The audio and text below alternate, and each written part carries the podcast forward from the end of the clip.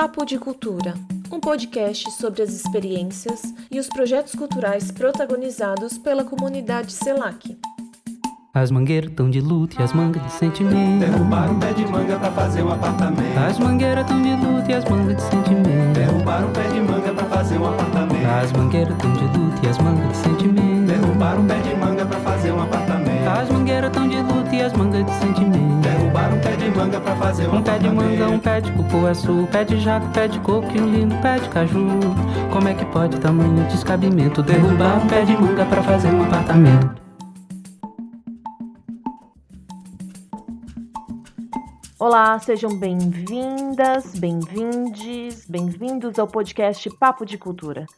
Sou Fabiana Pinotti, aluna de Gestão de Projetos Culturais no CELAC irei mediar as conversas da primeira temporada desse podcast.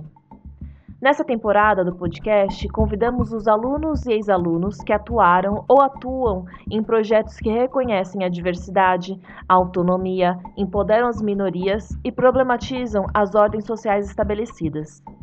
Por hora, estamos realizando os convites diretamente para cada aluno e ex-aluno, mas em breve abriremos um canal para todos poderem declarar seu interesse em participar. Assim, conseguiremos ampliar nossa rede e diversificar nossas conversas, que sem dúvida é nosso maior objetivo. Esse podcast ele é quinzenal. Então agora, a partir de 2021, ele será postado nas redes e nos agregadores de podcast às sextas-feiras. E neste quarto episódio, conversaremos sobre autonomia literária nos quadrinhos e nos meios editoriais. Escutaremos as experiências dos nossos convidados sobre o nicho dos quadrinhos, como se destacam as pautas minoritárias e como seus autores se tornaram agentes da escrita e protagonistas de novas histórias. Assim como escutaremos um pouco sobre os limites da circulação independente da escrita na cidade. Então, sem mais delongas, vou apresentar os nossos convidados. Nossa primeira convidada é Elaine Coutrin. Ela é formada em jornalismo pela Universidade Metodista de São Paulo e é pós-graduada em mídia, informação e cultura pelo CELAC. Atua na área de comunicação e possui passagens por site de cultura alternativa, jornal impresso e rádio. Dirigiu o documentário A Luz do Dia, que aborda a falta de espaço e oportunidades para mulheres trans no mercado de trabalho. Tem como interesse pesquisas sobre a atuação de mulheres trans e cis no meio underground como alternativa à falta de oportunidades no mercado formal. Como pesquisa no CELAC, escreveu o TCC Mulheres nos Quadrinhos, Artistas desafiam machismos nos HQs e a falta de espaço no meio editorial. Olá, boa tarde, pessoal. Obrigada, Fabiana. Olá, Elaine, seja bem-vinda. Já aproveito para apresentar agora mais uma convidada, a Gisele Porto. Ela é formada em jornalismo pela Faculdade Casper Libero e é pós-graduada em gestão de projetos culturais pelo CELAC. É analista de marketing no Instituto para a Reforma das Relações entre Empresa e Estado. Já foi analista de eventos na Livraria Cultura, produtora de eventos e cursos na Casa Plana, agente cultural na Taperá Taperá e assistente de comunicação na editora Boitempo. Tem como interesse de pesquisa a contracultura, o mercado editorial, a arte multimídia e o livro como objeto autônomo e performático. E como pesquisa no CELAC, escreveu o TCC Autonomia Literária, Estudo de caso de uma editora independente e suas estratégias de resistência à oligopolitização do mercado. Oi, pessoal, boa tarde. Seja bem-vinda também, Gisele. E para finalizar a nossa roda de conversa, apresento Leonardo Rodrigues. Ele é formado em design gráfico e é pós-graduado em mídia, informação e cultura pelo CELAC. Trabalha como editor de vídeo e tem experiência na área de jornalismo e televisão. Atua também como ilustrador freelance e escreve para um portal de cultura pop japonesa sobre quadrinhos e animes.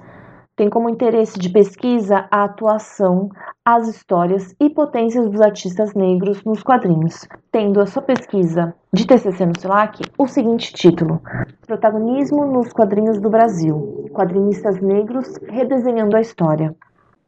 Olá, Fabiano. Olá a todos. Boa tarde. É um prazer estar aqui para conversar um pouquinho hoje.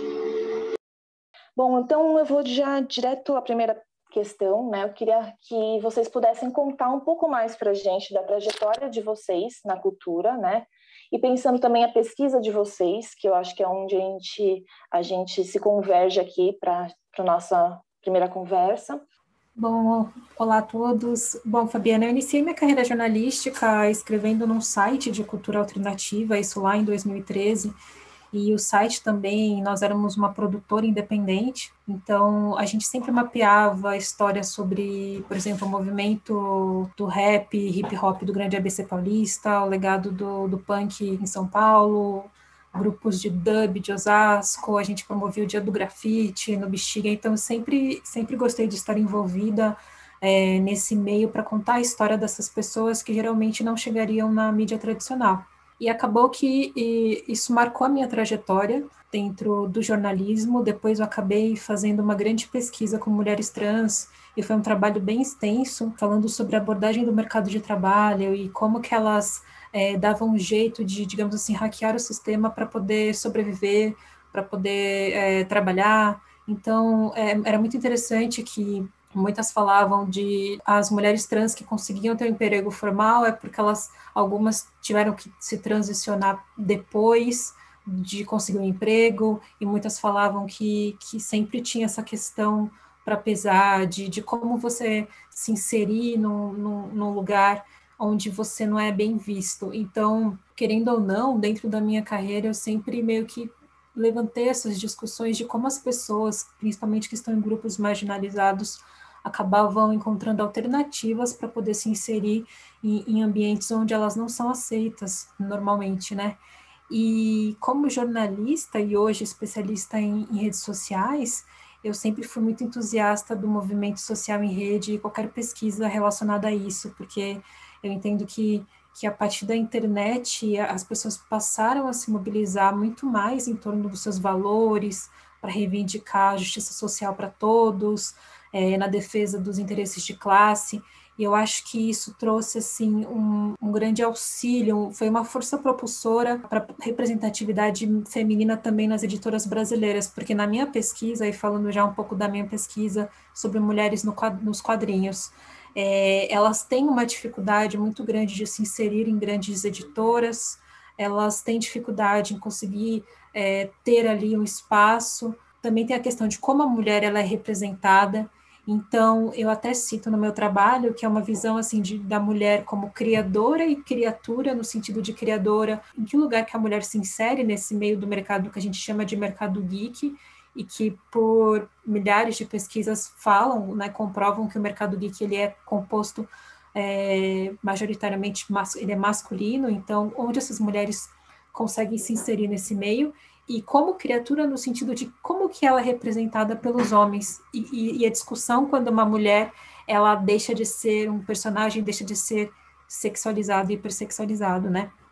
Então eu, eu, eu falo mais é, sobre essa questão e eu gostei muito de, de, de trazer algumas quadrinistas que eu acabei conversando, como que elas usaram as redes sociais e a internet para burlar essa falta de representatividade. Aí a gente tem grandes nomes que eu posso até citar depois, mas a gente vê que como elas conseguiram estabelecer espaços de forma independente na internet, capacidade de penetrar em variados nichos assim e, e criar ali é, grupos de apoio entre elas mesmas e, e, e criar feiras, como por exemplo a Andressa Delgado, que é uma das cofundadoras do Perifacom, que permitiu que assim mulheres que não seriam é, digamos assim, divulgadas por grandes eventos, grandes eventos geeks, passassem a, a, estar ali ocupando aqueles espaços, tanto mulheres, mulheres trans como mulheres negras, e sempre estarem ali envolvidas na, nas discussões.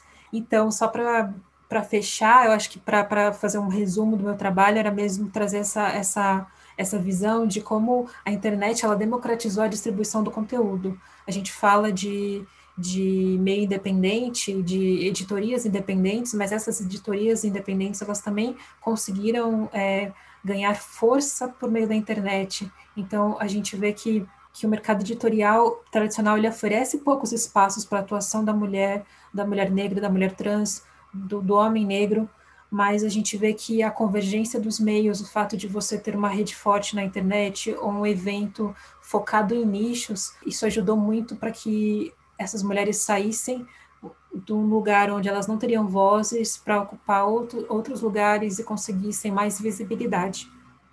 Oi, pessoal. Então, queria, antes de tudo, agradecer, coisa que eu não fiz logo depois que você me apresentou, né? É, para mim é um prazer enorme estar com vocês aqui, pessoas que desenvolveram pesquisas muitíssimo importantes e atuais.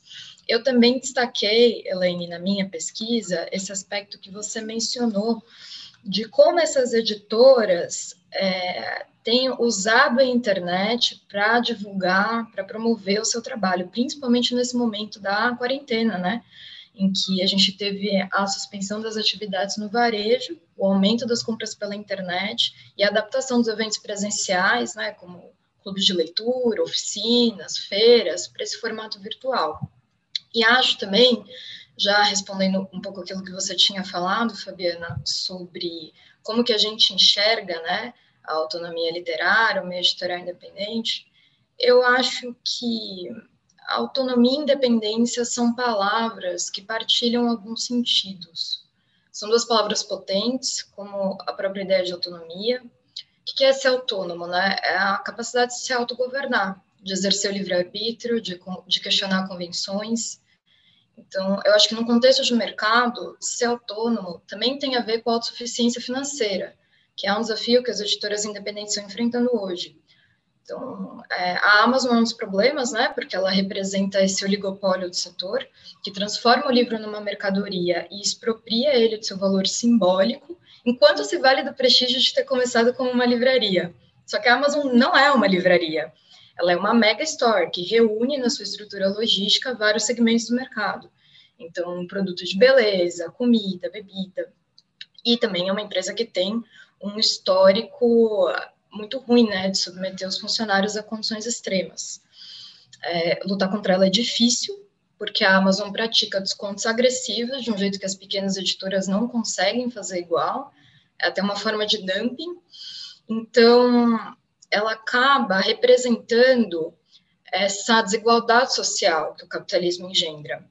Para serem independentes, as editoras tentam furar esse bloqueio comercial e as estratégias que elas adotam são uma coisa que é, eu achei mais interessante, né? Porque mostram muita criatividade na produção gráfica, é, elas trabalham com autores estreantes, é, são bem experimentais. Então, eu gosto dessa cultura de autogestão que elas representam, e a que eu escolhi pesquisar, a autonomia literária, faz um exercício muito consciente dessa linguagem. Então, assim, resumindo, que eu acho que eu também me cedi aqui, é, vou falar um pouco da minha trajetória no mercado de livros. Eu sempre gostei muito de ler, eu frequento livraria desde pequena, então é uma coisa que eu faço por prazer e sem pensar. Ela sempre fez parte da minha rotina. E eu fiz um estágio muito legal na editora Boitempo. Foi a primeira vez que eu vi de perto como que funciona a formulação de um catálogo é, contra-hegemônico, né? Naquela época eu trabalhava na equipe de comunicação e eu vi muitas estratégias legais serem criadas lá, desde o conteúdo que eles publicam até os eventos que eles faziam, né? A maior parte deles em parceria com instituições acadêmicas. De lá, eu fui trabalhar na Tapera Taperá, onde eu fui agente cultural, então, lá eu trabalhava principalmente na produção de cursos. A Tapera Taperá, assim como a Casa Plana, que foi o lugar para onde eu fui depois que eu saí da Tapera, são é, espaços bem híbridos, porque não é só livraria, não é só biblioteca, tem exposição, tem debate, tem sarau, tem oficina. Então, acho até que dá para a gente enquadrar eles nessa categoria de hubs criativos. E lá na Casa Plana eu dei continuidade aos cursos, né? É, fiz alguns eventos também. É, de lá eu fui para a Livraria Cultura, que já estava numa situação bem ruim, né? Por causa dessas dívidas que eles contraíram com as livrarias, que fizeram com que eles perdessem a credibilidade com os fornecedores deles. E foi lá que eu comecei a pensar no meu projeto de pesquisa, né? Eu já estava fazendo o CELAC, quando eu olhei para os debates que eu cobri, para os eventos que a gente fazia na Tapera, as exposições, e pensei, cara, esses espaços também são de resistência política, né? Então, o público das livrarias e das editoras independentes me chamou muita atenção, porque é um público muito politizado, que quer livros que falem sobre feminismo, questões raciais, empoderamento. Então, um bom exemplo que a gente tem disso é aquele livro Sejamos Todos Feministas, da Chimamanda Adichie, que saiu na semana passada na lista de mais vendidos do Publish News. Então, é, a gente está falando de um público que está tentando pensar coletivamente o que, que, são as questões que o Brasil está enfrentando hoje. Essas minhas vivências né, foram todas na cidade de São Paulo, mas a gente sabe que tem iniciativas independentes com feiras de artistas, produção artesanal, clube de leitura e debate em todo o país. Por exemplo, né, Livraria Baleia, no Rio Grande do Sul. Então, assim, eu acho que por ter essa familiaridade com esses espaços e eh, ter um interesse muito genuíno, muito meu, né, por esses temas, né, eu adorava participar dos debates e ver as pessoas que vinham né, se posicionar, principalmente se a gente for considerar os últimos anos, assim, de instabilidade política no Brasil, né, é, você ter pessoas que explicam o que está acontecendo para você, gente discutindo, né, discutindo sempre no melhor sentido da palavra, mas argumentando, trazendo novas soluções para o Brasil, foi uma coisa que mexeu comigo. Então eu resolvi abordar isso na minha pesquisa, né? E eu peguei é, como estudo de caso a editora Autonomia Literária, que é uma editora que surgiu como plataforma de militância política e como um veículo para publicar é, narrativas que não apareciam na mídia hegemônica, né, ou que representassem uma visão contra-hegemônica do contexto social do período. É, então, mais uma vez, boa tarde, boa tarde, Fabiana, Gisele, Elaine. É, é um prazer estar aqui com vocês, poder trocar um pouco é, das nossas pesquisas, nossas vivências, experiências e, e projeções também, né? É importante sempre pensar no, no que vem depois, né? É, eu diria que eu acho que o que sempre me moveu foi a vontade de desenhar, assim, acho que foi algo que realmente começou na infância, eu sempre era criança que espalhava papel pela casa inteira, desenhava, é, desenhava nos cadernos da escola, desenhava em tudo que eu podia, então assistia muito desenho, gostava muito de gibi já desde criança, é, quando foi possível comecei a colecionar quadrinhos, principalmente mangá, é, é, comecei a colecionar bastante mangá, bastante quadrinhos, e foi uma coisa que sempre me acompanhou, assim. É, quando eu cheguei na faculdade, eu, eu fui para o design gráfico muito por essa vontade, essa visão de que teria relação com o desenho, né? Eu tinha feito também um curso técnico em multimídia anteriormente, onde eu tive um primeiro contato, então, com essa questão de multilinguagens mesmo. Então, tive matérias relacionadas com jornalismo, com edição de vídeo, é, com publicidade, com design, mas para a faculdade eu acabei indo para o design, mais para essa questão pessoal do desenho, eu achei que poderia me trazer coisas novas, mas eu acabei profissionalmente começando a trabalhar como editor de vídeo, né, que eu atuo então desde 2019, né, já são sete anos trabalhando como editor de vídeo, já passei por televisão, é, produzo para internet, algumas coisas, bastante coisa até, é, programas esportivos, programas de cultura, de entrevista, diversidades. E é isso, os quadrinhos sempre fizeram parte é, da minha rotina, da minha vida, realmente desde criança. E quando eu entrei no CELAC, eu, eu lembro que eu entrei muito com essa, essa certeza de que eu queria pesquisar quadrinhos, mas eu não sabia ainda o que exatamente eu queria pesquisar. É, tanto que o meu, a minha decisão de entrar na pós-graduação, especificamente na do CELAC, foi por sentir que a minha graduação né, em design gráfico não teve uma questão reflexiva tão interessante para mim, assim. Então, questão de leitura, de pensar mesmo, de discutir, de pensar além de, ok, você precisa produzir isso, você precisa entregar aquilo. E, e foi algo, eu, acho que o CELAC acabou sendo uma oportunidade para eu externalizar uma coisa que já estava sendo formada aqui a vida inteira mesmo, né?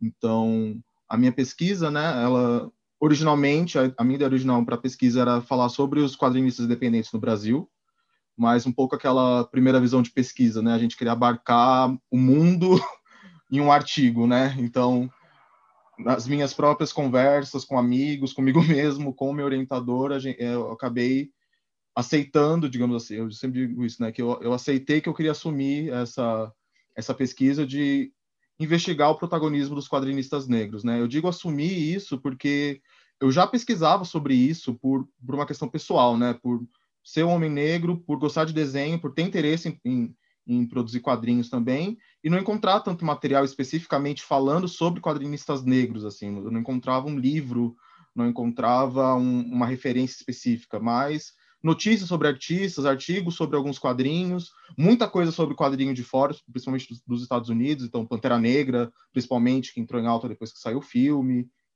entre outras coisas. Então a minha pesquisa, é, ela nasce, é, eu diria que ela nasce de, dois, de alguns incômodos, né? Nasce do incômodo do quadrinho ser sempre relegado ao lugar de algo menor em questão questões artísticas, em questões editoriais, em questões de comunicação, questões midiáticas, o quadrinho é sempre colocado como algo infantilizado e, e automaticamente algo menor.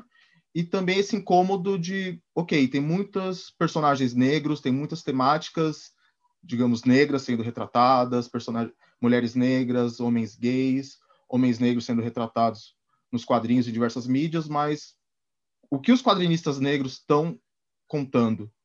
Um artista negro precisa automaticamente falar só de vivências negras? Qual, e qual o papel, qual a importância política, social, artística, econômica, todo esse conglomerado de importâncias que a presença desses artistas negros nos, nos quadrinhos é, podem proporcionar, podem ajudar a construir algo.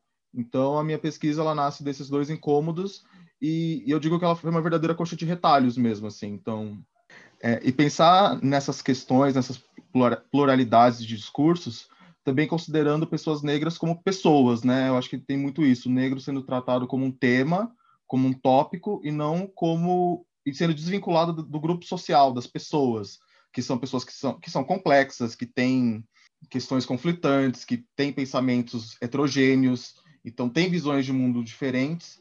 E é, e é, isso, assim, eu acredito que cada pesquisa parta de um, de um ponto, chega em outro, então vai sempre muito do, da perspectiva do pesquisador, do momento e tudo, e para minha pesquisa, eu achei interessante, é, além de investigar a questão dos quadrinhos no Brasil, é, para construir esse, essa questão dos quadrinistas negros, entender um pouco da história dos artistas negros, né? a história do negro nas artes no Brasil.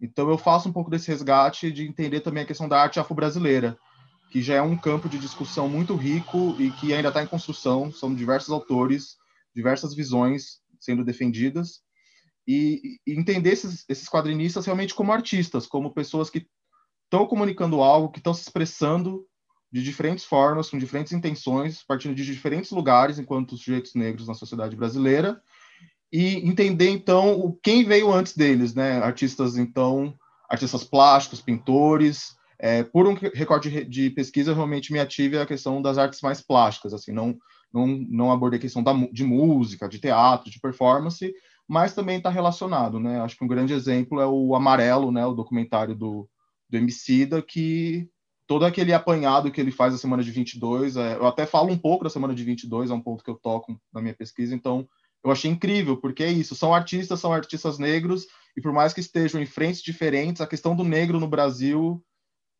é algo que acaba sendo partilhado, infelizmente pontos muito, muito negativos, né, questões muito complicadas que a gente ainda vive no Brasil hoje em dia são partilhados por esses artistas, independente das, das frentes que eles estão desenvolvendo o trabalho.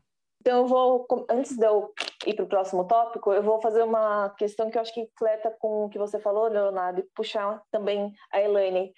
Pensando nessas, nesses autores, então, no plural, que você pesquisou, o que você evidenciou mais, assim, enquanto tema que eles abordavam nesses HQs?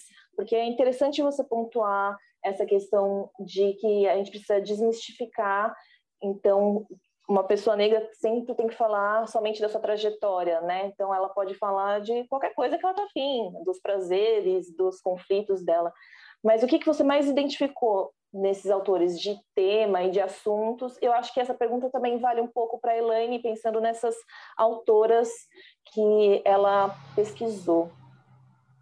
É, o, o que eu identifiquei mais nos, nos quadrinistas que eu pesquisei, eu, eu acho importante pontuar isso, né? É, por, por, recorde, por um recorde de pesquisa, eu não consegui também é, pegar tantos artistas para fazer uma análise, né? Exatamente por isso. Tem muitos artistas negros produzindo no Brasil, muitas artistas, artistas. Felizmente, tem muita gente produzindo muita coisa bacana aqui. Mas, dentre os quadrinistas que eu analisei, eu percebi muito um tema da memória e da resistência mas memória e resistência sendo tratados de, de, de, formas um pouco diferentes, assim, né? Então, a resistência na questão de, ok, eu sou uma pessoa negra e eu tenho orgulho disso. Então, pessoas, artistas que estão retratando questões cotidianas do racismo diário ou da é, não da aceitação, mas da, da própria relação com autoestima, com orgulho da negritude, com o próprio cabelo, com a pele, com os traços. Isso entra numa questão de resistência. É, eu, eu, acredito muito nisso, é, nessa questão política, para além de um sentido, digamos, clássico de militância, de você estar atrelado a determinado movimento, determinado partido, ou, ok, o meu quadrinho ele é político, sim. Eu acho que numa sociedade como a brasileira, ter quadrinistas, ter artistas negros com discurso potente e passando suas ideias já é algo extremamente político, extremamente potente. E a questão da memória, é, usando a memória como ferramenta para criar novas possibilidades. Então, muitos artistas que falam das vivências pessoais, mas de vivências das, das, das suas famílias, ou de memórias coletivas. Então, é, tem um quadrinista que, que é o Douglas Lopes, que ele conta a história do rap hip hop aqui em São Paulo na, na década de 90. Ele é um artista, ele tem 20 e poucos anos, acho que ele tem a minha idade, né? Eu tenho 26, acho que ele tem a idade próxima ele era uma criança, né? Ele era um jovem na época, mas ele realmente pesquisou, se debruçou sobre aquilo. Então ele está investigando um tema de memória, não é necessariamente uma memória dele. Ele não era um rapper, um, um hip hopper que estava ali no Capão Redondo, como ele é, ambienta bem o quadrinho dele. Mas ele está usando essa memória para criar uma história, para é, passar para frente e criar uma nova realidade. Então foram dois temas que eu, eu vi muito muito destacados é, na produção desses quadrinistas negros eu concordo muito com o Léo, assim, com o Leonardo, eu acho que, que a visão dele é, vai muito de, de, de encontro com a, com a minha pesquisa, no sentido de que quando ele fala da pluralidade de discursos, de, de você enxergar o, o, o homem negro, a mulher negra, não só ali nas pautas, nas mesmas pautas de sempre, a gente vê isso muito acontecendo com as mulheres e com, com as mulheres tanto cis como as mulheres trans elas não querem ocupar apenas espaços para falar de pautas inerentes ao universo feminino. Elas querem, se vai existir uma mesa redonda para falar sobre Star Wars, por que, que você não coloca uma mulher para falar sobre Star Wars? Porque necessariamente precisa ter, toda vez em algum evento geek, você tem uma mesa para as mulheres estarem ali. É importante debater sobre a representação da feminina é, no espaço editorial, mas também é importante inseri-las em outras discussões, não só para falar sobre os mesmos assuntos. Acho que foi algo que elas todas elas falaram para mim e isso ficou assim muito marcado na minha pesquisa. E, e aí a gente vê que atualmente a mesma forma que, que o mercado, a gente tem um mercado editorial que sexualiza a mulher, ele não deixa a mulher ocupar um espaço que ela deveria ocupar. Então, Existe muita diversidade nas obras é, quando você vê a abordagem da figura feminina. Você vê super-heroínas que são estereotipadas, mas também, ao mesmo tempo, as mulheres, algumas quadrinistas, elas já não se sentem muito incomodadas com isso quanto, quanto, quanto a alguns anos atrás, porque essa hipersexualização, supersexualização dos personagens ficou para algumas delas ficou restrito a um, a um, nicho específico, algo mais escatológico, mais envolvido com super-heróis, e a gente tem mulheres que, que falam que toda, toda é, quadrinista é feminista, não necessariamente, não, não tem como afirmar isso de forma categórica, mas é óbvio que a gente vendo, até como o Léo falou, de, de pegar a história dos quadrinhos, não tem como não citar é, é, o, que, o que rolou nos Estados Unidos e todo, todo esse histórico, não tem como não é, desvencilhar a história da mulher no quadrinho com o feminismo, porque eles estão muito interligados, mas nem toda mulher, ela, nem toda quadrinista, ela segue para essa linha. Muitas mulheres, elas, elas quando elas pensam nessa questão da abordagem feminina, você tem ali um setor que, da mesma forma que quer hipersexualizar a personagem feminina, não aceita que uma autora escreva a história do jeito que ela quer. Então, se a, se a quadrinista ela cria uma personagem que é lésbica, por exemplo, ou que é uma trans ou uma drag, você tem uma reação muito forte na internet. Até mesmo na Bienal, há alguns anos, quando dois personagens numa HQ se beijavam, um casal gay, você viu uma repressão muito forte em cima disso. Então, essa discussão ela é muito presente porque, da mesma forma que as pessoas querem usar esses corpos em, em HQs, contar essas histórias é, de heróis negros, elas, por exemplo, ou História de Mulheres, elas não, não, não saem dessa questão do que a gente poderia dizer é, dessa questão mais rasa, não, não existe uma profundidade, ou, a, ou as editoras mais fortes, elas não se interessam por, por, esses, por esses artistas que trazem uma, uma visão diferente, ou acham que não é importante, ou que não é tão interessante. Mas aí a gente tem inúmeras artistas que também abordam nudez nos seus trabalhos, trazem um olhar diferente, uma nudez, uma nudez que é mais próxima do real, você tem mulheres de tamanhos e formas diferentes, é, tem uma HQ muito conhecida chamada Sheiloka, por exemplo, que é uma distopia feminista que aborda questões femininas, direitos sexuais, reprodutivos e cria também e acabou gerando um pouco de polêmica por fato de ser uma trans. Então é, é, é muito interessante quando a gente olha assim para o mercado editorial e a gente vê essa certa hipocrisia da, da população e também é, do fato deles não darem espaço para as pessoas, mas também usá-las para poder ganhar dinheiro, digamos assim, né? Eu vou continuar usando mulheres, personagens femininos, mas eu não dou espaço para essas pessoas. E daí, então, eu vou jogar uma pergunta que eu acho que fica para todo mundo já responder, mas eu vou começar com a Gisele, porque eu acho que tem um pouco a ver mais com o campo da produção de eventos e, e feiras que abordam é, esses tipos de quadrinho que eu, eu acho que, por exemplo, a, Feira Plana, por exemplo, tinha um nicho bem específico para quadrinho, né? Enfim, tinha outros tipos de materiais e tal, mas eu queria saber um pouco de você, Gisele, se, como você vê essa, esse lugar mais independente do quadrinho, que não chega a ser o lugar do geek, né? Que é diferente, né?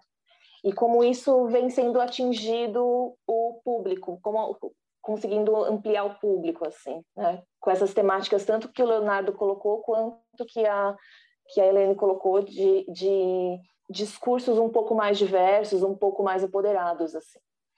Antes de tudo, só queria dizer que isso que vocês dois falaram agora me lembrou de um post que a, aquela quadrinista Lila Cruz fez recentemente no, no Instagram, falando, gente, é, foi um apelo aos diretores é, de agências de publicidade. Por favor, parem de me colocar no grupo da diversidade e de me oferecer jobs só quando vocês querem preencher alguma pauta, sabe? Dia da consciência negra. Parem de me chamar só para falar sobre questões de, de raça. Eu também posso fazer desenhos sobre outras coisas. Só que, enfim, a gente vive num mercado que é essencialmente branco, que é hétero, que é capacitista, né? Eu não tenho é, tanta experiência na cena dos quadrinhos. O que eu posso dizer para vocês é que a cena independente ela não é homogênea, né? Ela tem editoras, ela tem produtores, porque nem todo mundo é representado por uma editora, então muitas vezes a gente tem contato com o ilustrador diretamente numa feira, essa, essa relação mais próxima com a pessoa que faz o desenho, porque ele não tem a, atrás dele um agente que vai promover o trabalho dele, né? Então, as feiras de produção gráfica, Feira Plana, Tijuana, Textura, lá em Belo Horizonte, elas viraram esse ponto de encontro para pessoas que é, não têm intermediários distribuindo as obras delas. Então, é, mas elas não agregam só desenhistas, né? Tem de tudo, gente. A cena independente tem quadrinho, autoajuda, gente que faz zine, e aí costuma ser mais artesanal, né? Mas é um erro pensar que só tem livro político de artista ou livro de esquerda. A gente também tem editoras que investem em autores conservadores, como Rodrigo Constantino, Olavo de Carvalho. Então, assim, eu, na minha opinião, a cena independente ideal ela vai ter circuitos de distribuição alternativos, ela vai ter sempre essa relação próxima com o público leitor, não vai tratar ele como um consumidor isolado. E nesse sentido é muito importante que a gente tenha eventos é, que promovam esses artistas, né? Porque ser um artista independente é isso aí, cara. Você não tem grana, publicar livro no Brasil não deixa ninguém rico, e você precisa participar de muitos eventos para tornar o seu trabalho conhecido. Mas é isso, assim, eu acho que a relação entre o mercado editorial e empoderamento vem de uma demanda é, do público leitor e de pessoas fazedoras de cultura que estão interessadas em discutir esses temas e que encontraram nesses eventos um ponto de encontro em comum para essas trocas simbólicas e afetivas.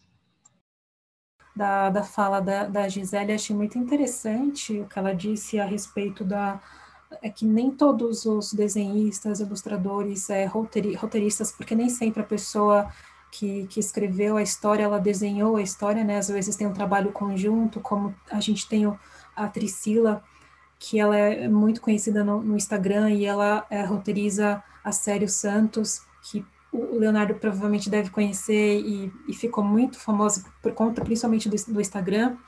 E então a gente não tem nem todas essas pessoas são representadas por uma editora, é, como a Gisele falou. E eu lembrei é, de uma parte da minha pesquisa, eu acabei levantando em torno de 115 perfis no Instagram de mulheres quadrinistas com uma certa relevância, mulheres cis e trans, dentro do nicho. E, e essas mulheres, elas fazem sim o web ativismo, é, trazem as, a pauta ali de, de política, de feminismo, situações do dia a dia, mas também usam a internet para falar sobre outros temas, é, no caso das, das mulheres trans, trazer aquela própria experiência sobre a sua transição, sobre as suas experiências de vida. E então, é, além desses eventos, eu diria também que a internet ela foi uma força muito grande para que essas pessoas pudessem atingir uma certa notoriedade, digamos assim, conseguissem um certo capital social para o seu próprio trabalho, onde no meio tradicional elas não conseguiriam. E aí a gente vê que, que muitos de, muitas dessas roteiristas e ilustradoras ficaram conhecidas por meio da internet, como a própria Love Love Six, que criou a Garota Siririca, que é uma representante do feminismo, mas também a gente tem, por outro lado, a Germana Viana, que criou, que ela, ela mesma fala, ela tem um gibi chamado Gibi de Menininha, porque é uma ironia, porque não é de menininha, é no sentido de que ela só escreve histórias de horror, de, de monstros, enfim, e ela mesma fala, é gibi de menininha com histórias de horror e putaria, então, assim, são pessoas que buscam promover seu trabalho por meios é, completamente diferentes dos tradicionais e, e que estão a cada dia conquistando mais espaço, embora seja assim um movimento que, que ainda falta muito, né, para para que essa representatividade seja muito maior, mas esse, já existe esse movimento muito grande na, dentro do, do, desse universo, tanto que é meio impossível, assim, quando a gente vê um, um evento online, alguma coisa assim desse tema, não, não ter um espaço focado para falar de mulheres e, e, e, quadrinhos alternativos. Acho que, que tem sido uma grande vitória, assim, para essas pessoas que, que têm feito o sistema mudar um pouco, assim, por conta desse, dessa luta diária. É, eu vejo que a internet foi ela é essencial para o cenário que a gente é, tem hoje de quadrinhos e para o cenário que está sendo construído também, né? É, eu vejo, foi algo até que eu abordei um pouco na minha pesquisa, também tendo um pouco esse legado dos fanzines, né? essas publicações, então, é, altamente artesanais, independentes, a galera que se juntava para produzir e conseguia divulgar o seu trabalho. Então, beleza, tenho, eu estou fazendo o zine aqui, coloca a poesia de, uma, de um colega, ilustração de outro, quadrinho de outro, e faz esse material circular de mão em mão, por, pelo correio, e vai divulgando essa galera, mas com a internet, beleza, você pode criar o seu blog e postar é, o seu trabalho no primeiro momento, né? E hoje com as redes sociais isso já é bem diferente, né? Então, um quadrinista ele pode estar com a sua produção mais pensada para o impresso e tá promovendo seu trabalho é, através das redes sociais, do Instagram, como é, no, o, a série Santos, né, que a Elaine citou, você pode estar produzindo diretamente nas redes sociais, né? E, outro, e outra ferramenta que eu vejo que tem sido muito importante é o financiamento coletivo, né? Principalmente o Catarse aqui no Brasil porque você já não precisa, você quer lançar um livro impresso, você quer é, lançar algum projeto assim, você não precisa mais passar por uma editora necessariamente. Você você pode viabilizar diretamente com o público final, com o público leitor. Então, é, um exemplo que pega um pouco essa questão da força da internet com financiamento coletivo é o Arlindo, que é um quadrinho da Ilustra Lu, um quadrinho lindo, que fala um pouco sobre um, um pré-adolescente que está se entendendo gay no interior do Rio Grande do Norte. E esse quadrinho foi um fenômeno no Twitter. Ela, a Ilustra Lula postava semanalmente uma página, e se você for ver, cada página tem mais de 6 mil curtidas e retweets e comentários. E vai ser lançado agora por uma editora, agora esse ano no Brasil, é, em 2021, pela editora seguinte. Mas eles lançaram uma pré-venda pelo Catarse, pensando nos fãs, e bateu mais de 450% da meta inicial de arrecadação. Então foi um, assim, um sucesso absurdo. E assim, ok, vai ser lançado por uma editora e, e, e tal, então é, é, um exemplo já um pouco diferenciado, né? E um exemplo, pensando nos quadrinistas negros, é o Robson Moura, que ele é quadrinista, ilustrador, e ele é professor também aqui da Rede Pública de São Paulo, que ele, ele, já, ele até postou hoje, né? Hoje, no dia que a gente está gravando, que ele já recebeu as caixas da Grafa com, com um novo quadrinho dele, que é o Casa Grande, que é a história de, de três pessoas brancas que herdaram uma casa que foi uma casa grande, né, da época da escravidão, e é uma casa assombrada. Então é isso, é, é um quadrinho que um quadrinho super massa de um autor que tem muito que contar, que é um professor também. Eu acho que é muito importante também pontuar isso e que ele lançou através do Catarse. Então, no caso dele, sem nenhum contato com a editora, ele viabilizou o trabalho dele através do nome que ele já tem, entre quem já conhece o trabalho dele, participação em feiras, e também pela própria plataforma Catarse, como isso permite com que muitos, muitos quadrinistas, muitos autores né, do meio editorial possam lançar seus trabalhos em diferentes formatos, em diferentes propostas, né? Então tem muita gente também que está produzindo quadrinho no Instagram. Viver de cultura no Brasil, viver de arte no Brasil é muito complicado, né? Então, pegando um pouco o gancho do que a Gisele falou no começo, acho que independência e autonomia são duas palavras muito potentes, muito fortes, mas que às vezes eu acho que a gente às vezes fica um pouco travado para dizer o que é ser autônomo, o que é ser independente. Porque é muito difícil a gente querer falar de autonomia e independência sem falar da, é, no meio artístico, sem falar da sua liberdade enquanto artista, como na sua liberdade enquanto, ok, é, eu preciso comer, eu preciso pagar as contas, eu preciso morar. Então, essa autonomia, essa independência são questões muito, muito complicadas. Mas tem muita gente que está produzindo quadrinho no Instagram, por exemplo, que lança, é, lança assinaturas mensais, né? O Apoia-se, até o próprio Catarse, que quem quer contribuir com trabalho, com valor simbólico mensalmente, está é, financiando com que o artista possa estar tá produzindo, um artista independente, que não está atrelado a uma empresa, uma editora, está lançando o seu trampo ali, ele possa estar tá produzindo e está tendo uma ajuda, digamos, uma ajuda financeira para continuar com esse trampo, não ter que parar, é, caso esse não seja o seu ganha-pão oficialmente. Eu estava chegando nesse assunto que você pontuou agora, Leonardo, que eu acho que a gente pode começar a falar um pouco das práticas, assim, porque eu acho que é interessante a gente pensar na questão de de como são temas que às vezes são difíceis de permear um campo que não é independente, um editorial independente, mas ao mesmo tempo como a gente manter é, esses artistas produzindo, quais práticas vocês já viram ou já se envolveram, ou projetos é, que vocês percebem que faz a, a coisa acontecer, né? Então, quais são a, as estratégias que vocês conseguem? Vocês falaram muito da internet, que é um, um, meio da gente manter divulgando o trabalho dessas pessoas e, e manter essa diversidade de escrita e de modo de falar do que eu quero, mas ao mesmo tempo continuar ganhando em alguma medida o seu o seu ganha-pão, assim. Mas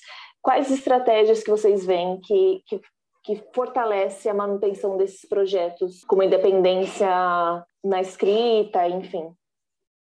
Eu acho importante lembrar que o que é mais difícil na manutenção dessa autonomia é o fator grana, né? Porque ninguém tem. e para piorar, a gente tem um presidente burro, né? Que não tem nenhum respeito pela vida humana, como ele já deixou claro nessa pandemia, né? Quanto mais pelo setor cultural. Então, vocês imaginem o que é sobreviver sem auxílio emergencial nesse momento. No ano passado, a gente teve um projeto chamado Retomada das Livrarias, que foi promovido pela Câmara Brasileira do Livro, a Associação Nacional de Livrarias e o Sindicato Nacional de Editores de Livros, para ajudar esse setor. Né? Então, o governo Bolsonaro tem sido muito ruim na elaboração de políticas públicas na área do livro e da leitura. É só lembrar do Paulo Guedes querendo acabar com a isenção de impostos e taxar os livros em 12%. Também tem o exemplo da Lei Castilho, que institui a Política Nacional de Leitura e Escrita, que tem como propósito a valorização do livro, do ato de lei, e até agora não foi regulamentada. Então, assim, é muito difícil sobreviver num ambiente tão inóspito. Eu acho que os clubes de leitura são uma iniciativa legal, porque são iniciativas feitas pelos leitores, geralmente gratuitas, que têm propostas de inclusão. Então, eu cito como exemplo aqui o Clube de Leitura do Memorial da América Latina, que está acontecendo agora, eu acho que vai rolar até abril. Está é, tá indo para o segundo encontro, só aborda autoras mulheres latino-americanas.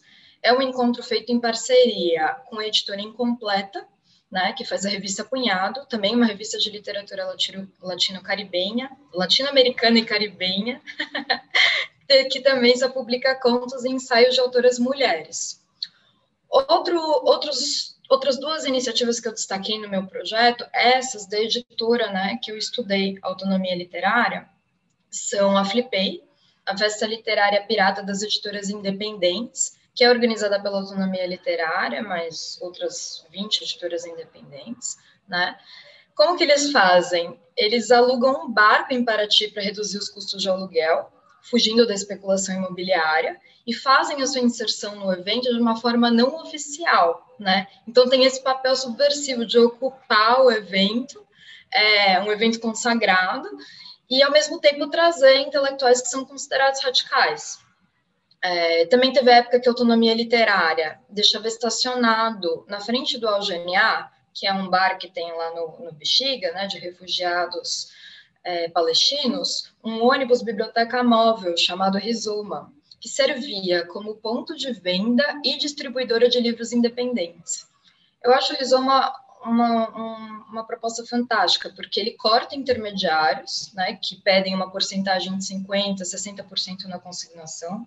É isso que a livraria pede hoje, se você for colocar seu livro à venda lá. Porque como funciona a lógica da consignação? É, você é o produtor, você quer colocar seu livro à venda num lugar. Você não tem esse lugar. Você precisa levar até a livraria, então você arca o custo, com o custo do transporte, né, para levar e para retirar o livro. E a livraria pede 60% sobre o preço de capa na venda. Eles não tiveram nenhum custo com a produção desse livro. Então, assim, para o editor independente, é muito difícil entendeu? Comercializar, comercializar seus títulos dessa forma. Então, o que, que o Rizoma faz? Ele corta esses intermediários, dá um repasse de 100% na venda dos livros para as editoras, e em troca eles pedem uma taxa mensal fixa para colocar os livros à venda lá, como se fosse um clube de assinantes, sabe? Então, o Rizoma é uma parceria entre as editoras N-1, Autonomia Literária e a Elefante, e eu acho que outra questão que merece destaque é o caráter coletivo dessa ação cultural porque é muita gente envolvida, né? A gente está falando de três editoras pensando é, nessa forma alternativa de distribuição, então uma estrutura de distribuição nômade, itinerante, que pode vir e se dirigir a qualquer lugar da cidade, para zonas periféricas. Inclusive, eles iam também para o sarau do livro político. Sarau, sarau não, gente. Inclusive, eles iam também para o salão do livro político né, cobrir o evento. Agora, não sei se eles vão mais, porque com a pandemia, esses exemplos que eu estou citando foram afetados. Né? A Flipei mesmo está acontecendo agora, mas no formato virtual. Então, é muito diferente disso que a gente tinha falado, né? Do barco e de estar tá na programação oficial e ao mesmo tempo não tá. Mas eu acho que são as iniciativas para a gente pensar em resgatar quando, quando e se algum dia a gente voltar a andar na rua e fazer eventos presenciais. É, falando mais do, do, recorte da minha pesquisa sobre quadrinhos e mulheres, é, ideias interessantes que, que, eu, que eu venho acompanhando é que, em paralelo a essas convenções de cultura pop que existem no país e que geralmente é, não são acessíveis ao público geral devido aos preços dos ingressos, a gente vê jovens artistas, educadoras, empreendedoras desenvolvendo eventos gratuitos voltados ao público geral, como a, a Perifacom, que foi é, que tem como co-organizadora Andresa Delgado.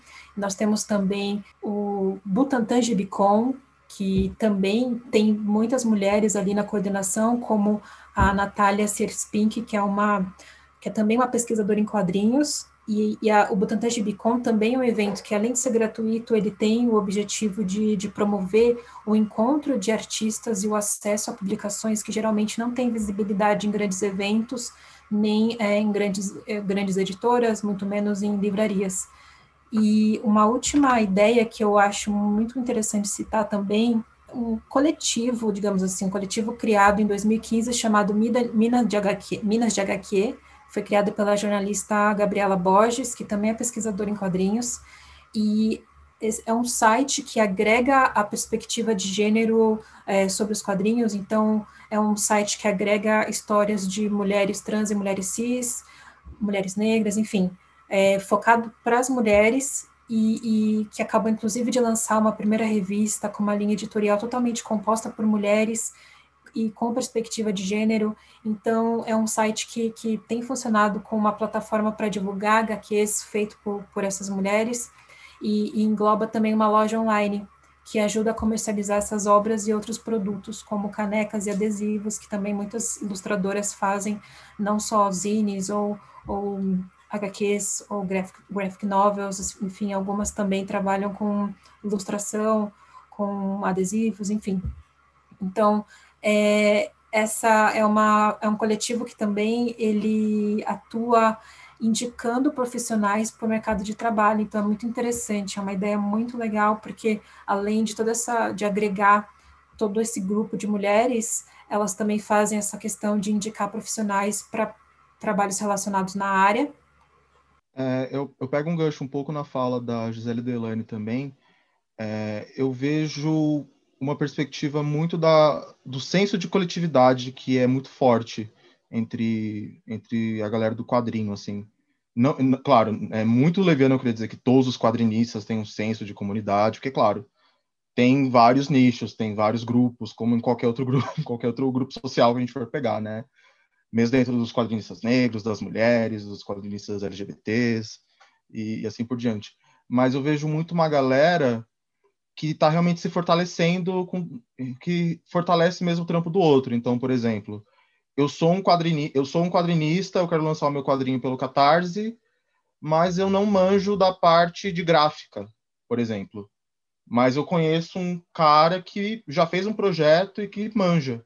Então, você entrar em contato com essa pessoa, se é uma pessoa próxima, ou, ou até realmente mandar uma mensagem, tem muita gente que está realmente afim de ajudar, de passar para frente. Olha, é, eu já consegui lançar um quadrinho por edital, ó, foi desse jeito, foi assim, foi assado.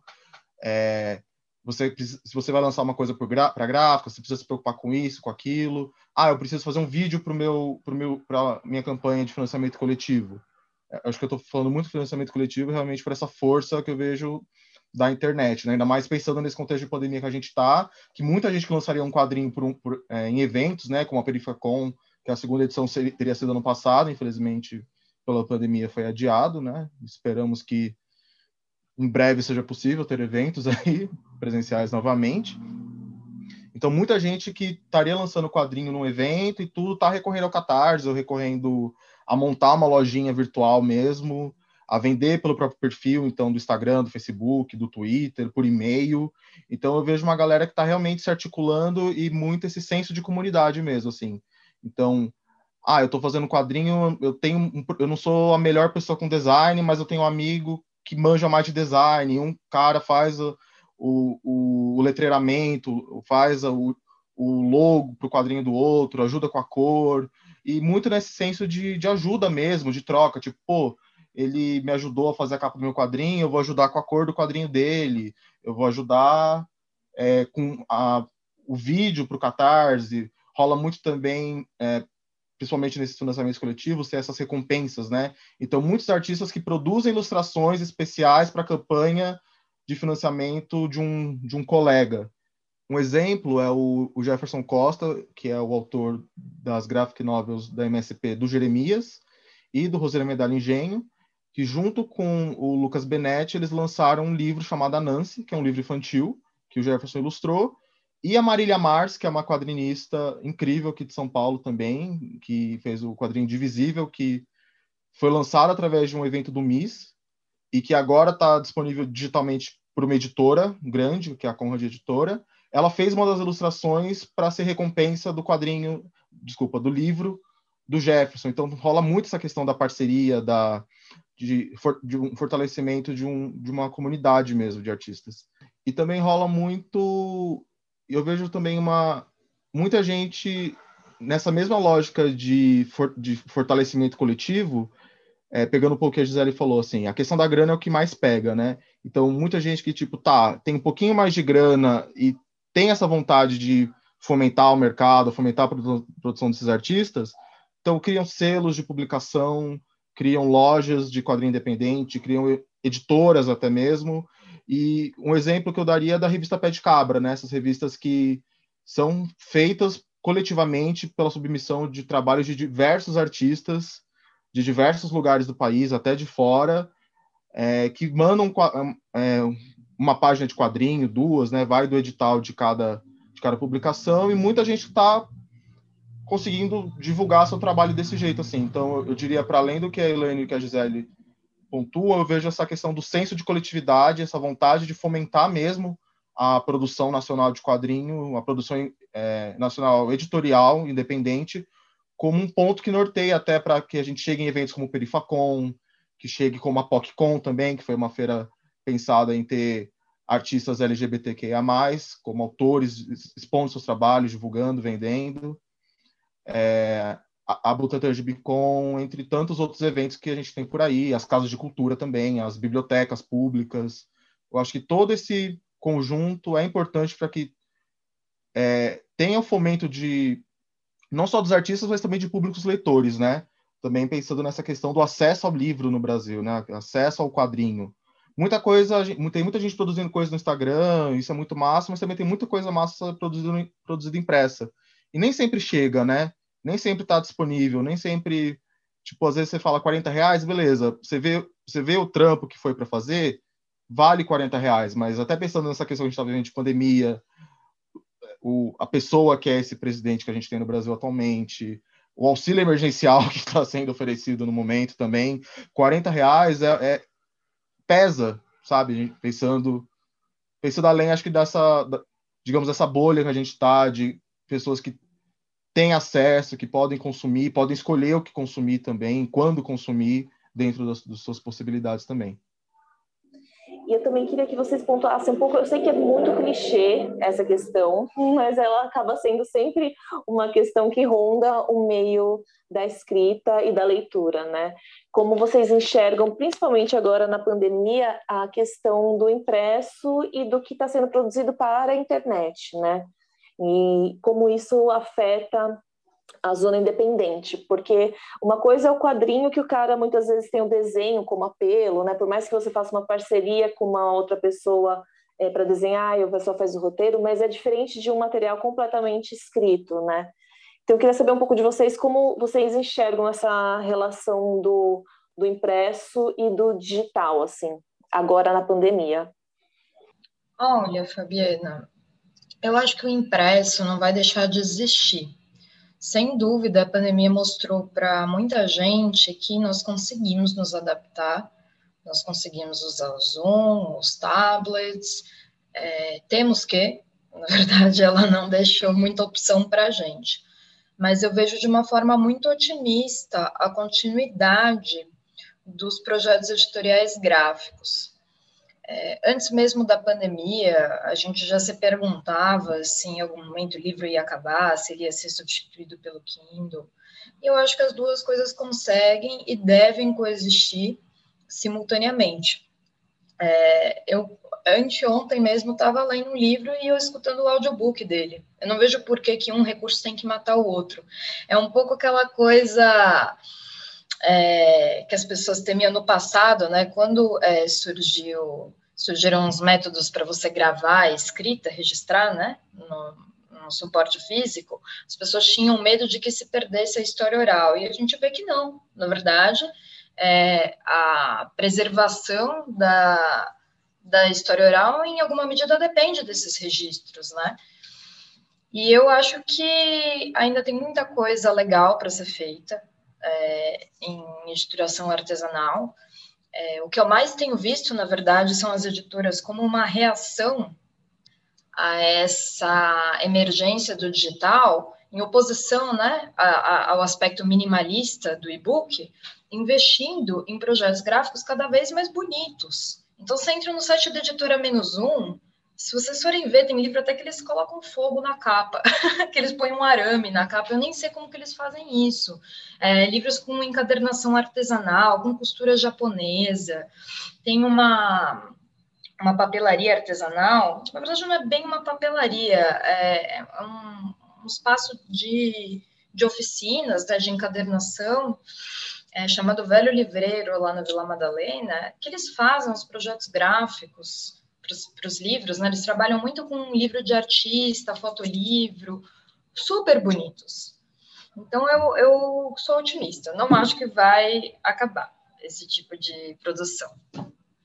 Bom, no, no meu caso, é, eu concordo com a Gisele, a pandemia realmente acelerou uma transformação digital que a gente não esperava que fosse já acontecer de uma vez, assim, né? Era algo que estava se encaminhando.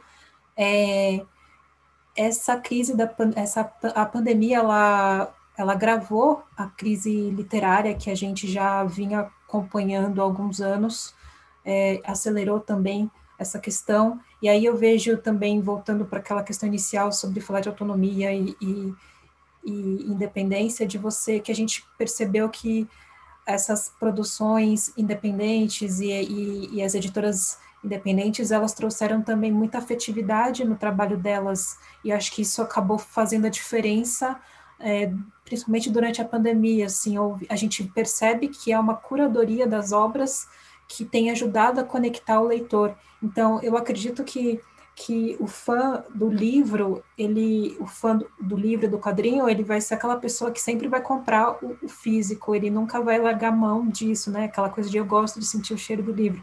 Então a pessoa ela, ela nunca vai, vai se livrar disso.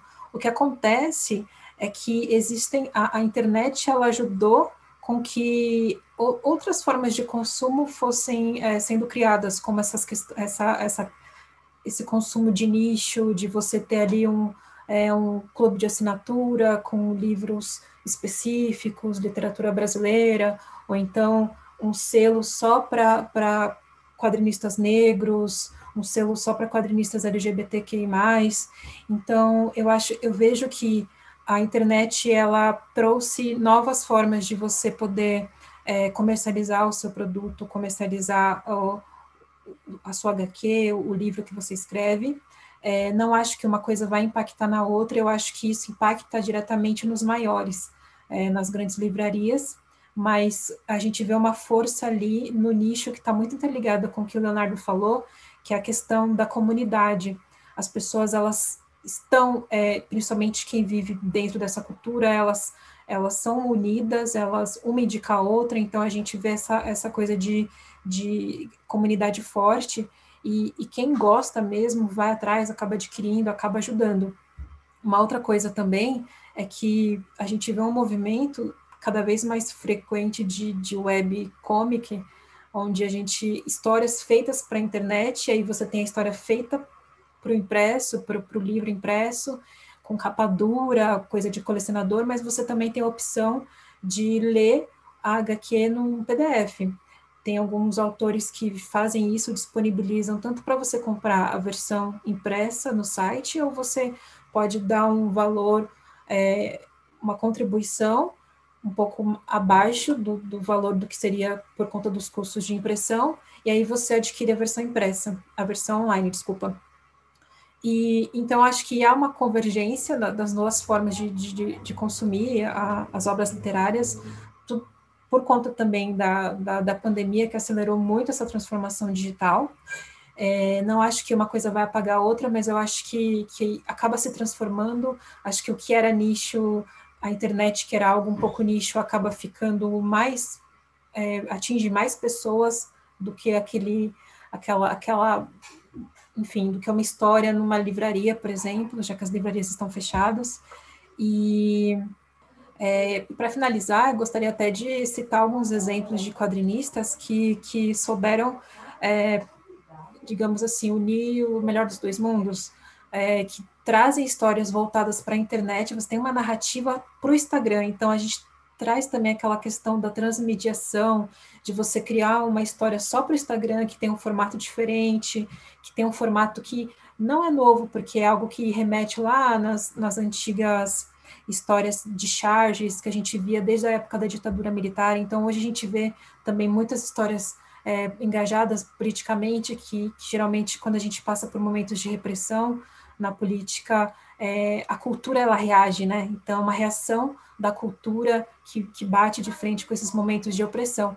E aí a gente vê pessoas criando histórias para o Instagram, pro Instagram, desculpa, voltando, pessoas criando histórias para o Instagram, que também criam zines e vendem pelo Catarse, ou então criam uma graphic, uma graphic novel, que também vendem pelo Catarse, ou então em algum, alguma loja independente de quadrinhos.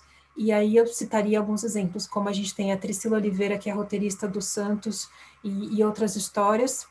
Nós temos também a Priscila Masson, que é Love Love Six, que tem a história da Sheiloca e, e da, da menina Siririca. Nós temos a Germana Viana também, Chris Petter, a própria Gabriela Borges e, eu diria, é, das, entre as trans, além da Laerte, que é super conhecida, a Alice Pereira, que traz umas histórias muito encantadoras, assim, sobre a própria... É, rece, rece, né, desculpa, vou voltar aqui para não falar besteira. Histórias, Alice Pereira, que traz histórias encantadora sobre a própria forma como ela se redescobriu, como ela conta assim a, a, a, a própria representação da mulher trans nas histórias. Então, eu acho que que existe uma dificuldade maior hoje em dia de, de você chegar nos grandes, mas ao mesmo tempo a internet ela tem pego um grande, uma grande parcela da, do público por conta do engajamento das pessoas, é uma galera mais nova, mas isso não, uma coisa não vai apagar a outra, porque o fã do quadrinho, por exemplo, é uma pessoa que ela vai comprar sempre, é, se tiver dentro ali do, enfim, do padrão socioeconômico dela, mas ela vai querer em algum momento adquirir o físico ou ajudar um artista. Mas ao mesmo tempo a gente tem aquela massa de pessoas que consomem pela internet e ajudam também a impulsionar o trabalho do, do, do artista ou da artista por meio das redes sociais. Pegando o gancho do que a Elane e a Gisele falaram, eu acredito muito nessa coexistência do impresso do digital. Não acredito que um vá matar o outro, pelo contrário. Mas eu, eu enxergaria por dois pontos de vista, né? Eu acho que a questão de ter opções e a questão do, do acesso ao conteúdo, né? É, pensando no mercado brasileiro, que a gente não tem tantas tanta variedade de formatos para o mesmo título, eu acho que é um pouco complicado até, né? Porque, por exemplo, se a gente for pensar mercados aí de fora, você tem o mesmo livro numa edição extremamente simples, com papel bem mais barato, edição de bolso, que não tem mal, assim, a capa tem uma ilustração e olha lá e é o livro com texto todo, pensando mais em literatura, até edições de luxo, edições capa dura. Então, você, enquanto consumidor, você escolhe o que está de acordo com a sua relação com aquele produto. Então, ok, eu quero, eu preciso só consumir esse texto, só consumir esse conteúdo, eu vou numa edição mais barata. Eu, não, eu gosto muito disso, é algo afetivo para mim. Então, eu quero ter edição especial é, e tem a edição especial X, Y, Z, porque essa edição tem a desse livro tem a ilustração de um, de um artista que eu gosto, e até mesmo pensando em quadrinhos, né? Então, tem edições de bolsa, edições as edições que eles chamam de ônibus, né, que são aqueles encadernados que acumulam várias edições, que acaba barateando um pouco. E você tem também o digital, né, que um exemplo que eu dou, até um exemplo pessoal, tem um quadrinho de um de um artista pernambucano, que é o, o Dry Anderson, Dian, que é o Anderson Victor, que é o Sangue e Coragem, que é um quadrinho que ele lançou em 2018 na CCXP, e eu descobri depois, assim, na época do meu TCC, eu descobri, eu fiquei, caramba, eu quero muito ler esse quadrinho. Mas ele lançou na CXP e por Catarse, então é isso, foi, foi uma quantidade que ele produziu, ele não tem mais o quadrinho impresso. Mas ele tem o PDF, então eu pude comprar o PDF direto com o cara e eu consigo ler esse quadrinho. Então eu acho que isso é muito massa, assim, a questão do digital, de você ter essas opções e de não ter essa escassez, né, da questão do papel, de é, da, do papel capa dura que é usado na capa de alguns títulos, principalmente pensando em, no mercado mais mainstream, pensando em encadernado de quadrinho, né?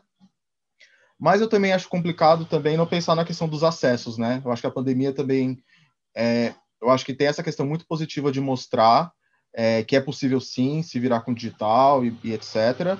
Mas é muito complicado também é, não considerar que muitas pessoas não têm acesso ao digital não tem um celular, não tem internet, não tem um tablet, não tem um computador, ou então que mesmo que tenha um ou outro que está ali disponível, que você possa realmente utilizar, possa ler, você tem uma internet que você consiga ficar carregando imagem, vendo. É, a questão das, das escolas, do ensino à distância, é, pensando em São Paulo, né, que é, né, que é onde eu vivo, é, quantas crianças realmente cons conseguiram acompanhar as aulas pela internet, conseguir, tinha um celular, tinha é, acesso para realmente acompanhar com qualidade, tinha um espaço. Então, acho que também um pouco essa questão até dessa nossa bolha de, é, de estar tá nesse meio, de conhecer muita gente que realmente está produzindo pela internet, está tendo acesso, é muito massa. Mas, como a Fabiana apontou também, a questão das bibliotecas é essencial. Então, uma coisa que eu acho muito positiva é que alguns quadrinhos, um quadrinho do Marcelo de Salete, é, se não me engano, o Angola Janga, ele entrou no plano, no plano de livros para estar tá disponíveis em bibliotecas de escolas públicas. Claro, não na quantidade ideal, não que, em, em tantas escolas, mas já é algo muito importante, porque muitas crianças vão poder, muitas crianças jovens e até professores mesmo vão ter acesso através daquele livro impresso que está ali.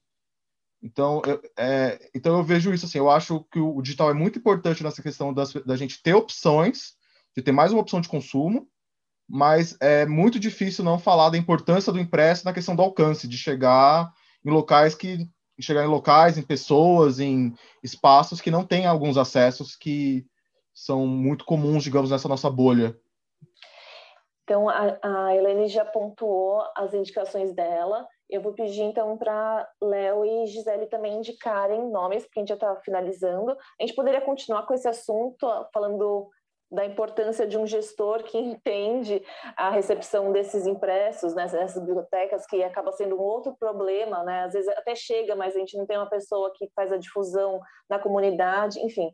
Mas nosso tempo é pequeno, então a gente já vai para o final e eu vou pedir para vocês finalizarem já com as indicações.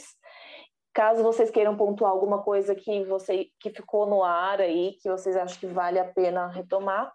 E também, se quiserem passar o contato de vocês para a galera, qualquer coisa entrar em contato com vocês, Instagram, sempre é legal, porque tem bastante gente no celular que, que quer saber mais sobre o assunto, quer conhecer mais a pesquisa de vocês. Então, fiquem à vontade.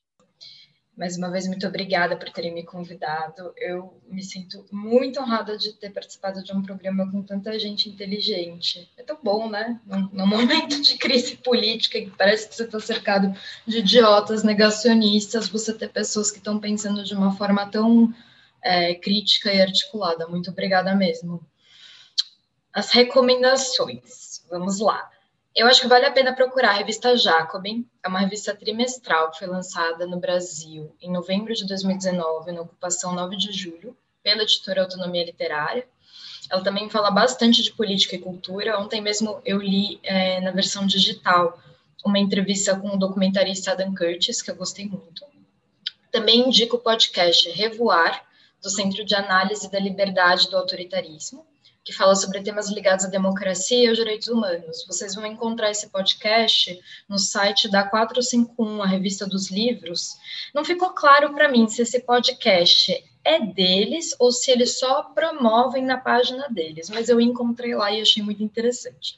Então fica essa recomendação. E por último, o livro Mulheres e Quadrinhos, que eu acho que tem tudo a ver com o que vocês estão falando e vivendo na pesquisa de vocês que foi organizado pela Dani Marino e pela Laluna Machado. A Dani Marino é uma amiga minha, pesquisadora de quadrinhos, integrante do Observatório de Quadrinhos da ECA e da Associação de Pesquisadores em Arte Sequencial. Nesse livro, que saiu no ano passado, acho que foi no final de dezembro, no começo de janeiro do ano passado. É, ou no final, ou em dezembro do ano retrasado, ou no começo do ano passado. É, esse livro que saiu pela editora Script, né, traz quadrinhos, entrevistas e artigos com 120 mulheres. Então, são só mulheres, e eu considero uma importante contribuição à representatividade feminina nessa cena. Bom, primeiramente, eu também queria agradecer imensamente a Fabiana pelo convite, um prazer poder é, conversar mais com a Elaine, que foi da minha turma do, da pós, mas é isso, né? Com a pandemia no meio da, da, da nossa turma, acabou dificultando um pouco alguns contatos, algumas trocas nesse processo. Também um prazer conhecer a Gisele, é, tá trocando essa ideia, dividir um pouco né, da, da minha, do que eu pesquisei, das minhas perspectivas e conhecer as perspectivas e vivências e experiências de vocês também. É, acho que é sempre enriquecedor a gente estar tá é, nesses espaços, é muito potente, muito forte. Mas eu vou começar então, uma primeira indicação é o Indivisível, que é um quadrinho incrível da Marília Mars, que é uma artista aqui de São Paulo, uma mulher negra. E, como ela já disse em várias entrevistas, esse quadrinho nasce da relação dela enquanto pessoa que sempre adorou o bairro da Liberdade de São Paulo, que é um reduto, que é conhecido como um reduto oriental da cidade, então é, cultura japonesa, mangás, animes, culinária, entre diversas coisas. E ela descobrir que na verdade o bairro tem uma importante história, é, tem importante, é, é um bairro muito importante na história negra brasileira, né? Onde tem a Capela dos Oprimidos, onde já teve o cemitério de escravos e o quadrinho é esse embate de culturas e identidades. Então, nossa, eu sou uma mulher negra que adora cultura japonesa, adoro esse bairro, e na verdade esse bairro tem muito mais a ver com a questão da negritude do que da cultura japonesa que eu tanto amo. E foi o resultado do TCC dela de arquitetura. Então, eu conheci a Marília na CCXP de 2019, e foi incrível, porque foi aquilo de você estar tá passando, ver o quadrinho para, nossa, vou, o que, que é isso? troquei uma, muita ideia com ela, e é muito massa que na edição impressa tem a parte teórica do TCC dela. É, nessa edição que eu tenho, tem até um adendo sobre a questão do nome do bairro aqui, nome do, da estação de metrô, que virou Japão Liberdade, que é algo bizarro, esse nome, né? Um apagamento realmente ainda maior da questão da negritude do bairro. E que, felizmente, está disponível numa edição digital agora pela editora Conrad também. Então, é possível comprar o quadrinho impresso ainda direto com a Marília, eu acredito que ela ainda tem em estoque, mas também é possível comprar o e-book. Então é um quadrinho que eu recomendo muito, é incrível a arte, a história, é um trabalho fenomenal. Eu indico aqui também o Instagram, que é do Dry Anderson Victor, que eu também mencionei. É, vou pegar o arroba dele certinho para passar aqui, que ele é um artista pernambucano que produz umas tirinhas incríveis. Das minhas favoritas é do Afro Boy, que ele faz uma uma brincadeira com Astro Boy, que é um personagem de anime, né? Um personagem japonês. E mas é um robô que seria um menino negro, criado por um cientista negro. Então, o time de piada dele é muito é muito massa, porque ele brinca com essas questões, digamos, orientais, mas ele também tá tá falando sobre a questão política atual, sobre negritude, sobre cotidiano mesmo. Então, é, é muito divertido. O arroba dele é Daiandresson, é Daiandresson, o arroba dele no Instagram. E recomendar também, ainda na linha de Instagrams, a Benê, que é uma quadrinista também pernambucana, e que ela tem o, Instagram que é o Levemente Insana, em que ela produz diversas tirinhas é, falando de tudo, falando de tudo mesmo. Então ela fala de questões políticas, de questões dela, questões, devaneios emocionais, sentimentais, relação com a família. É, ela tem inclusive uma tirinha muito massa que é sobre, a, sobre o ser mulher nos quadrinhos, né? Que é ela, um repórter fazendo uma entrevista com ela e perguntando: Ah, como é ser uma mulher nos quadrinhos? E ela vai começar a falar: Então, mas sempre me perguntam isso e querem reduzir a isso. E o repórter já, bom, acho que ela tá um pouco nervosa aqui, então vamos continuar. Tipo, que eu acho que é muito, acho que é, acho que é um, um, essa tirinha ela foi muito cirúrgica mesmo.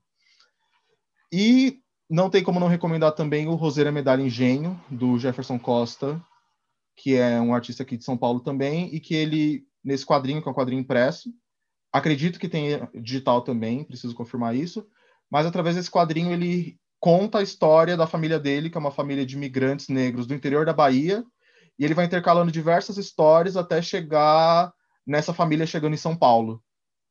Então ele e ele usa um discurso totalmente oralizado, então ele não usa, digamos, a norma culta do português. No quadrinho ele usa realmente o discurso oralizado, como era falado, então é um quadrinho muito rico, muito muito lindo assim, é, é emocionante de ler assim. Eu só queria citar que a Gisele é, falou do livro, é, daquele compilado com as, com as mulheres do HQ, foi um livro que eu, nossa, era meu sonho comprar, e eu vi que ele foi lançado pelo Catarse, acho que no final de 2019, e ele, eu não achava em nenhum lugar quando eu fiz minha pesquisa no TCC, e era assim, era um livro que trazia um mapeamento incrível, e que era fundamental para minha pesquisa, por exemplo, porque é muito difícil você achar... É, fatos históricos sobre mulheres quadrinistas no Brasil. É muito difícil mesmo. Até teve um livro que eu li, inclusive, de um autor que é mega pesquisador, mas ele não cita uma única mulher no livro inteiro, com mais de 300 páginas, e até citei isso na apresentação.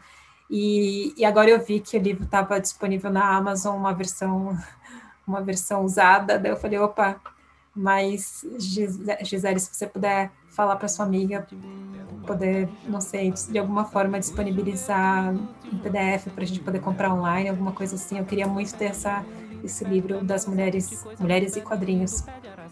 Seria muito legal.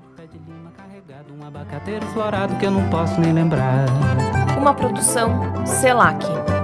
Argumento: Fabiana Pinotti e João Roque. Produção e apresentação: Fabiana Pinotti. Orientação institucional: João Roque. Trecho da música Coco de Pé de Manga, de Júlio Borges. Licenciamento: Jamendo.